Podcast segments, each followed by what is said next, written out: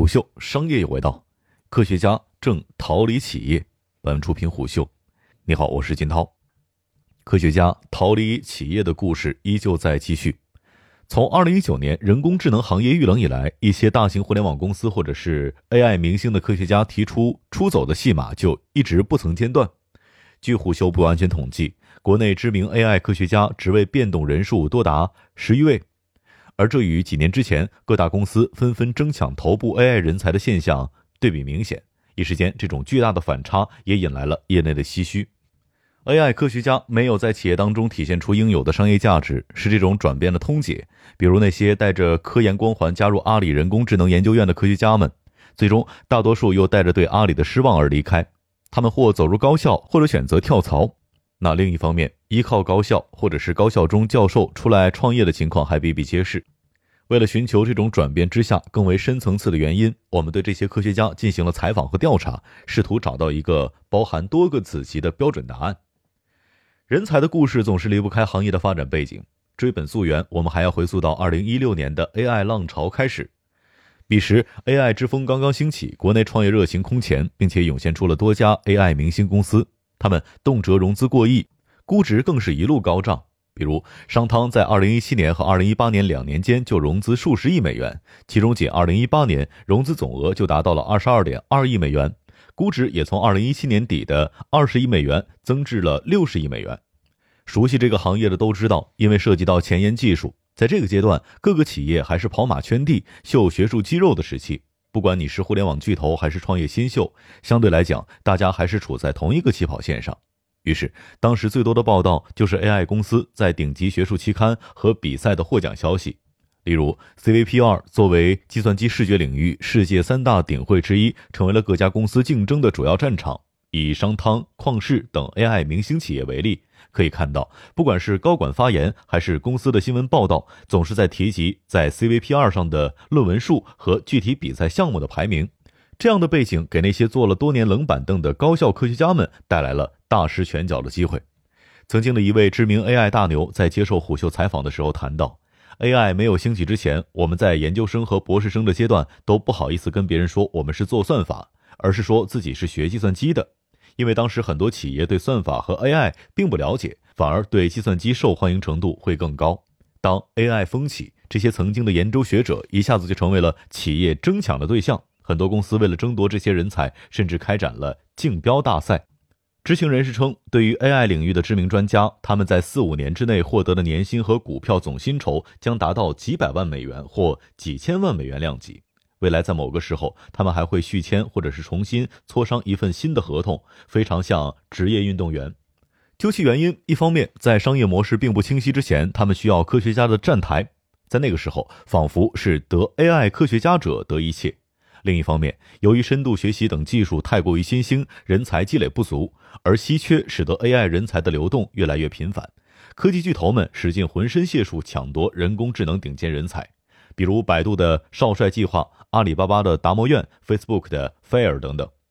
以阿里达摩院为例，在成立前后便进行了疯狂的人员扩充，甚至一度被称为顶级科学家的理想国。基于此，越来越多的 AI 人才开始走向市场，走进企业。他们有的亲自下场做初创企业，有的作为企业的吉祥物，快速成为获取声量和关注的有力抓手。然而好景不长，资本市场的耐心远不及 AI 科学家们的想象。当悬在空中的 AI 技术不能找到落地的场景，不能找到商业模式，几年之间建立的 AI 行业蓝图瞬间成为了泡影。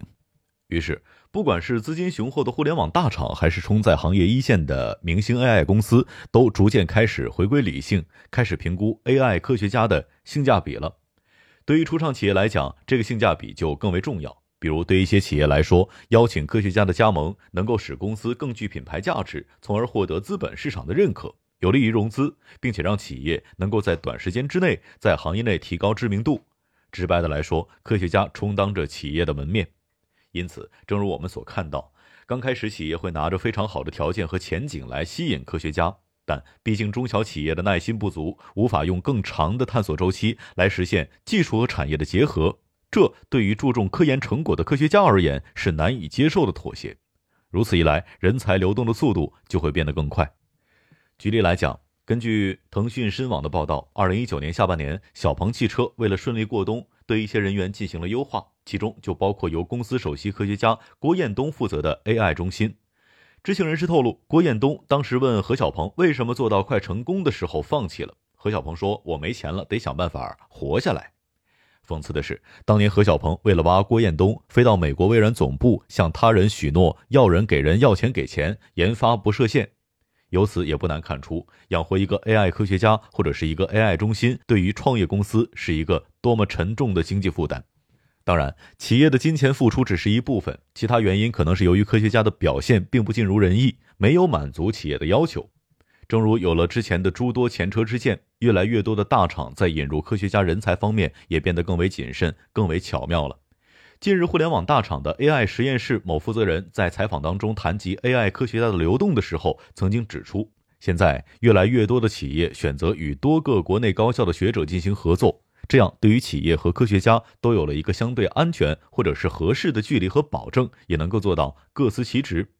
而从科学家自身的角度来讲，加入企业之后的槽点也并不少，其中之一就是项目一直在被催熟。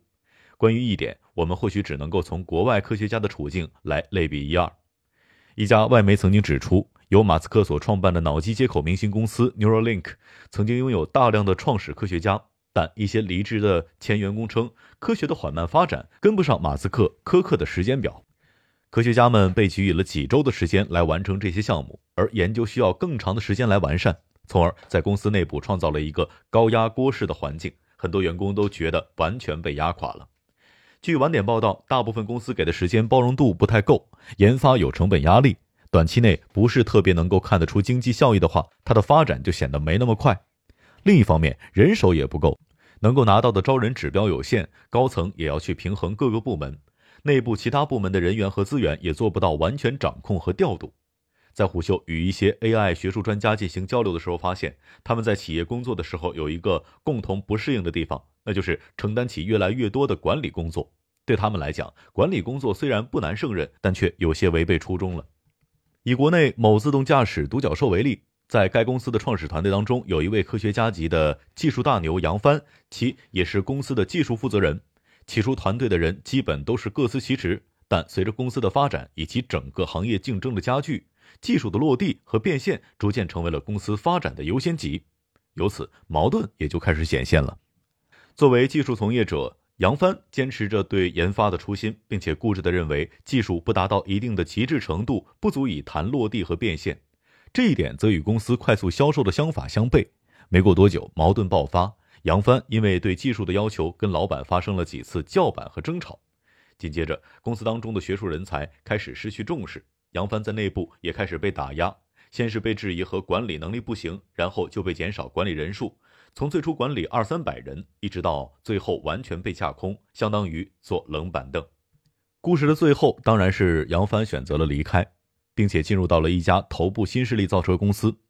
一个小细节是，当杨帆离开前公司，他得到更多的是同行或者是同事送来的恭喜，很难得的，大家是在离开是更好的选择上达成了一致。总体来讲，企业与 AI 科学家走向分手，更多是双方共同选择的结果。于是便开始了长达数年的 AI 科学家离职潮。近些年，我们可以清楚地看到，这些企业科学家的离职去向无外乎三种可能：第一，跳槽；第二，自己创业；第三，重返高校。一位接近高校的知情人士告诉虎嗅，虽然在新闻报道当中，我们时常可以看到一些科学家回归高校，但其实大部分人是回不去的，毕竟高校的门槛也非常高，所以更多的人选择了退而求其次，或者是选择创业，或者是无奈跳槽。在这些重返学界的人当中，清华 Air 产业研究院是一个特殊的存在。2019年最后一天，张亚勤从百度正式退休，并且宣布受聘清华大学，担任智能科学讲席教授，牵头组建清华智能产业研究院。一年之后的2020年12月1号，清华大学智能产业研究院正式成立，张亚勤也完成了初步的队伍搭建。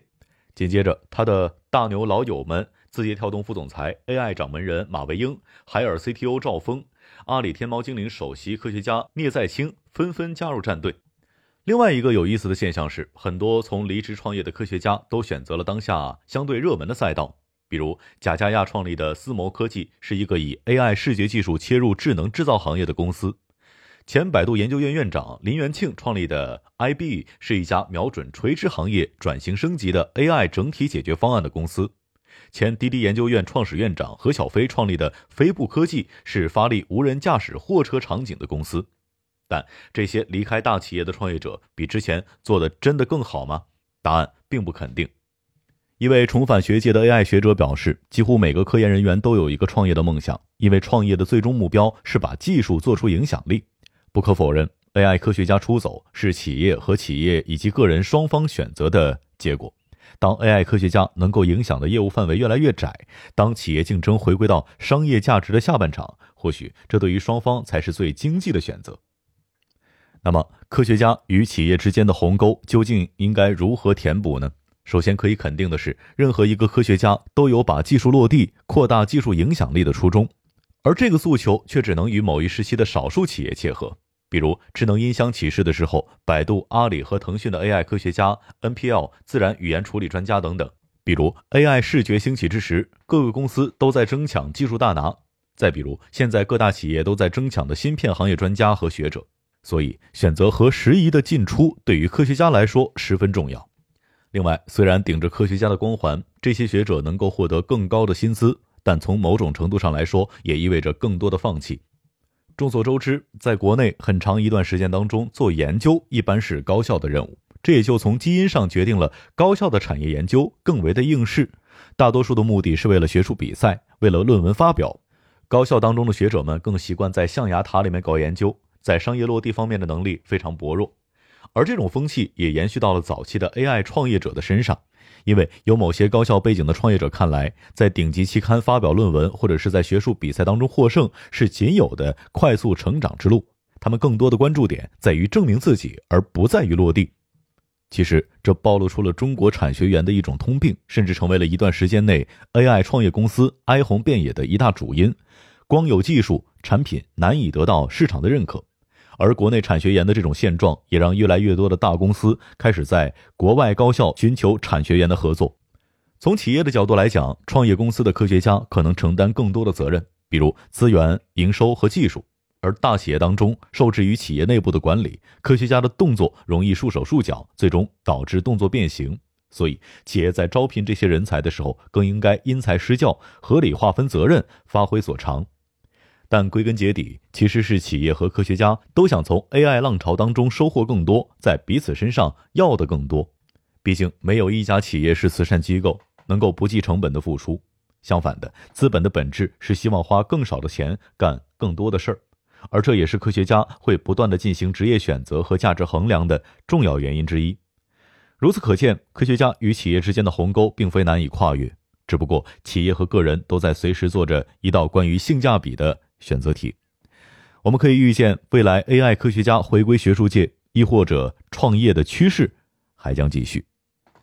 虎嗅商业有味道，我是金涛，下期见。